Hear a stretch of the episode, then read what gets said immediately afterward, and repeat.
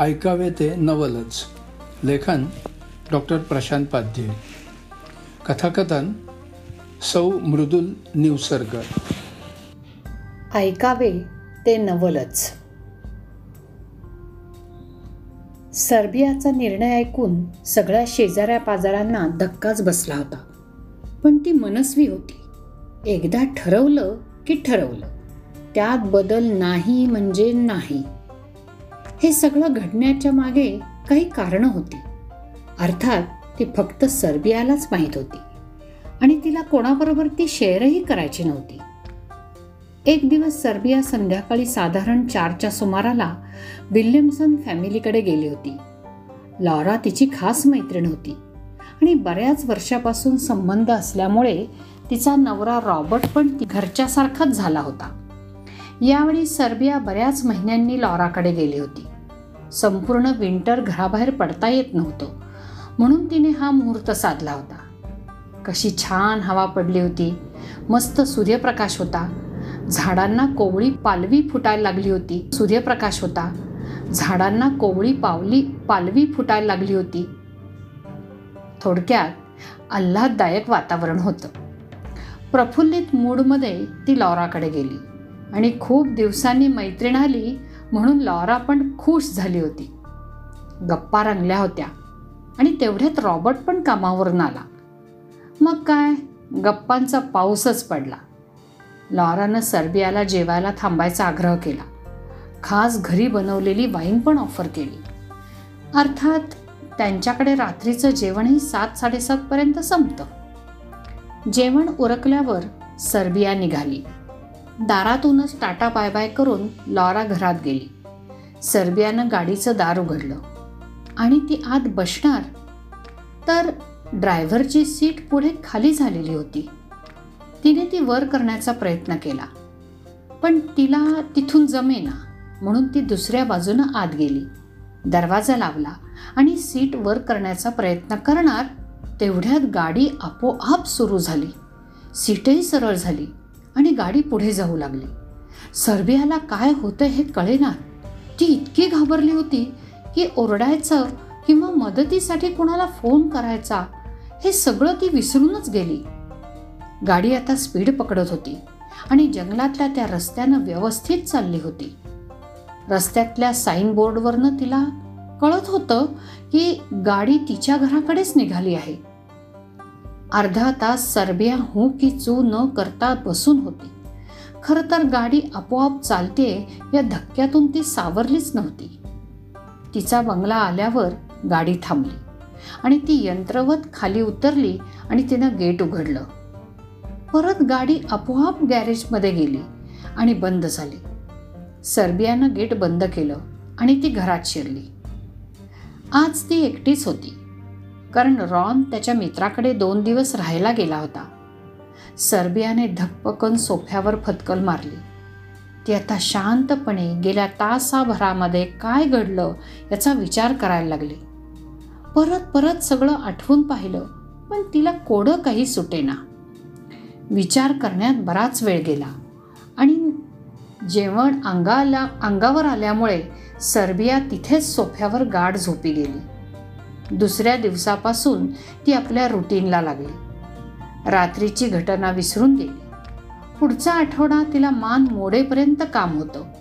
त्यामुळे तिला त्या रात्री काय झालं हे आठवताही आलं नाही. दोन दिवसांनी रॉन आला. मग त्याचं सगळं करण्यात त्याचा अभ्यास घेण्यात तिला वेळच अपुरा पडायला लागला. दोन तीन महिने असेच गेले.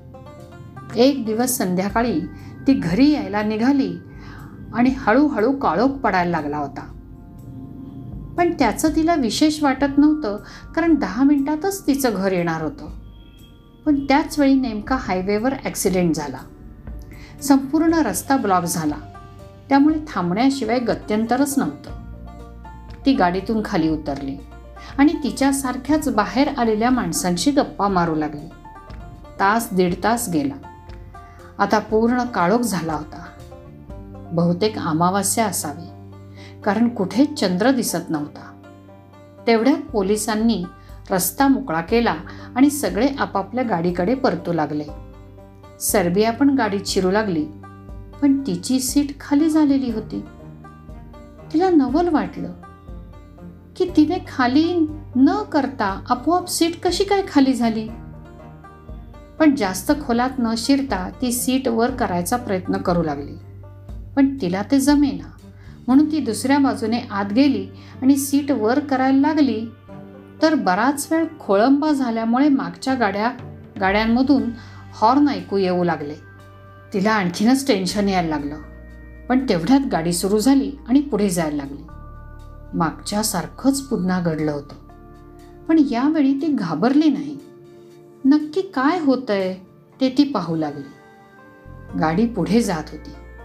ती शांत बसून गाडी कशी जाते ते पाहू लागली. काही वेळात तिला गाडी चालवण्याची ती पद्धत ओळखीची असल्यासारखं वाटू लागलं. तिचा नवरा अगदी असाच गाडी चालवायचा.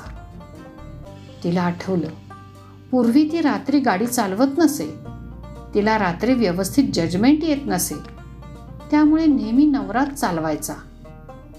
त्याची गाडी चालवायची एक ठराविक पद्धत होती. ती घरी आली. गेट उघडलं. मागच्यासारखीच गाडी आत येऊन बंद झाली. ती शांतपणे गेट लावून आत शिरली. रॉनला ती आलेली कळलंच नाही. तो टी व्हीवर फुटबॉलची मॅच बघण्यात दंग होता. गाडी आत येऊन बंद झाल्याचं सर्बियाला आज विशेष आश्चर्य वाटलं नाही. तिच्या मनात काही गोष्टी यायला लागल्या होत्या. पण तिला त्या खरोखरच तशा आहेत का हे जाणून घ्यायचं होतं. तिने जेवणाच्या प्लेट्स तयार केल्या आणि रॉनला जेवायला बोलवलं. जेवणानंतर त्याला झोपवून काही वेळ टी व्ही पाहिला. रॉन झोपला आहे याची खात्री करून ती बाहेर पडली. गेट उघडलं आणि गाडीत ड्रायव्हर सीटवर न बसता बाजूच्या सीटवर बसली. गाडी आपोआप चालू लागली आणि निघाली. कुठे जायचंय? वगैरे काहीच ठरलं नव्हतं. गाडी जात होती. शेवटी एका पब्लिक गार्डनजवळ ती येऊन थांबली. गाडीतून उतरून काही वेळानं ती परत गाडीत बसली. गाडी सुरू झाली आणि घरी आली. नेहमीप्रमाणे तिने गेट उघडलं. गाडी आत आली आणि तिने गेट बंद केलं. तिकडे गाडी पण बंद झाली. आता तिला तिच्या नवऱ्याच्या गाडीतील अस्तित्वाबद्दल खात्री झाली. आता ती शांतपणे झोपी गेली. पण झोपण्यापूर्वी तिने मनोमन एक डिसिजन घेतला होता. दुसऱ्या दिवशी तिने रजा टाकली आणि तडक त्यांच्या शहरातल्या एका स्पेशल गॅरेजमध्ये गेली. आपल्याकडे गाडीमध्ये बदल करून त्याचे कॅरेव्हॅनमध्ये रूपांतर करतात ना? हो आम्ही गाडीत आमूलाग्र बदल करून देतो. मी तुम्हाला वेगवेगळी डिझाईन्स दाखवतो. तुम्ही पसंत करा मग मी खर्चाचे एस्टिमेशन देतो. मग तुम्ही फायनल डिसिजन घ्या. ओके त्याने एक कॅटलॉग समोर ठेवला आणि प्रत्येक डिझाईनची खासियत सांगायला सुरुवात केली. तो तासभर बोलत होता. शेवटी सर्बियाने एक डिझाईन पसंत केलं. मी तुमची गाडी बघतो. काय काय चेंजेस करावे लागतील ते ठरवतो आणि मग तुम्हाला फायनल कॉस्ट सांगतो.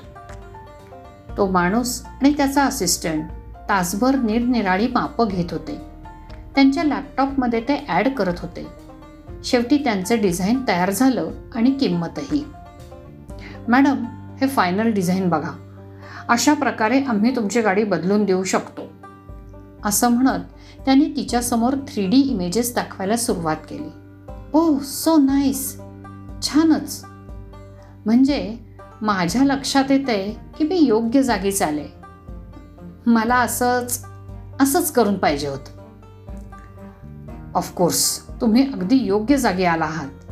जर हे डिझाईन आवडलं असेल तर मी तुम्हाला याच्या दोन कॉपीज देतो. एकावर तुमची ॲप्रुव्हलसाठी सही लागेल. फिफ्टी पर्सेंट पेमेंट पेमेंट आधी द्यावं लागेल. बाकीचं गाडीच्या डिलिव्हरीच्या वेळी द्या. बोला कधी सुरू करायचं हे काम? पेमेंट संबंधी मला तुमच्या मालकांशी बोलायचं आहे मी काही तुम्हाला फिफ्टी पर्सेंट आधी देऊ शकणार नाही. पण साहेब खूप स्ट्रिक्ट आहेत. ते असं काम कधीच घेत नाहीत. ठीक आहे पण मी भेटायला तर काही हरकत नाही ना तुमची? तो माणूस सर्बियाला नायलाजाने कंपनीच्या मालकांच्या केबिनमध्ये घेऊन गेला. तिला बाहेर थांबवून मालकांशी काहीतरी बोलून तो बाहेर आला आणि मग तिला आत पाठवलं. हॅलो मी सर्बिया. तुमचं नाव ऐकून आले. आणि खरंच सांगते जराही पश्चाताप झाला नाही. जे ऐकलं होतं ते तंतोतंत खरं ठरलं. थँक्स फॉर द कॉम्प्लिमेंट्स बरं तुमचं काय ठरलं? गाडी आमच्याकडे चेंज ओव्हरसाठी देणार आहात की अजून डिसिजन घ्यायला वेळ आहे? काही प्रॉब्लेम नाही ना? आपण थांबू शकतो. नाही नाही. माझा डिसिजन झालं आहे आता डिसिजन तुम्ही घ्यायचा आहे. की मी एकही पैसा न देता काम करायला तुमच्याकडे गाडी ठेवायला तयार आहे. तुम्ही ते कसं करणार आहात? मला माहीत आहे की तुम्ही अर्धे पैसे घेतल्याशिवाय कामाला हात लावत नाही. पण म्हणून तर मी तुम्हाला भेटायला तुमच्या केबिनमध्ये आली आहे पण तसं आम्ही कधीच करत नाही. ठीक आहे पन्नास टक्क्याऐवजी चाळीस टक्के द्या. ओके? नाही. काहीच ओके नाही. मी एकही पैसा देऊ शकणार नाही. पण मी काही गोष्टी तुम्हाला सांगते. त्या तुम्ही शांतपणे ऐका आणि मग तुम्ही तुमचा निर्णय घ्या. असं म्हणून ती त्यांच्या समोरच्या खुर्चीत बसली आणि बोलायला सुरुवात केली. तो मालक काही बोलणार होता पण तिने हातानेच त्याला गप्प राहण्याची खूण केली आणि आपलं बोलणं चालू केलं. ती जवळजवळ अर्धा तास त्याच्याशी बोलत होती आणि नंतर त्याच्याशी हात मिळवूनच बाहेर पडली. जाताना सुरुवातीला भेटलेल्या माणसाच्या हातात गाडीच्या किल्ल्या दिल्या आणि त्याच्याशी हात मिळवून नंतर बाय बाय करत समोर येणारी टॅक्सी पकडून ती निघून गेली. सर्बियानं घरी आल्यावर तिचा बंगला विकायचा डिसिजन घेतला. एका इस्टेट एजंटला गाठला आणि दीड महिन्यात सौदा पक्का करून टाकला. आता तिच्या गाडीच्या मेकओव्हरचा खर्च करूनही बरेच पैसे तिच्याकडे उरणार होते. शिवाय तिची नोकरी तर होतीच. आणि राहायला कॅरेव्हॅन पण मिळणार होता. तीन महिन्यांनी गाडी तयार झाली. तीन महिन्यांनी गाडी तयार झाली आहे ट्रायल घ्यायला या म्हणून गॅरेजच्या मालकाचा फोन आला. ती रॉनला घेऊन गॅरेजमध्ये गेली आणि गाडी बघून खुशच झाली. रॉननं पण गाडी आतून बाहेरून पाहिली. त्यालाही खूप आवडली. फक्त त्याला खटकत होतं की बाकी सगळ्या गोष्टी नव्या बसवल्या होत्या. पण ड्रायव्हरची सीट मात्र तीच होती.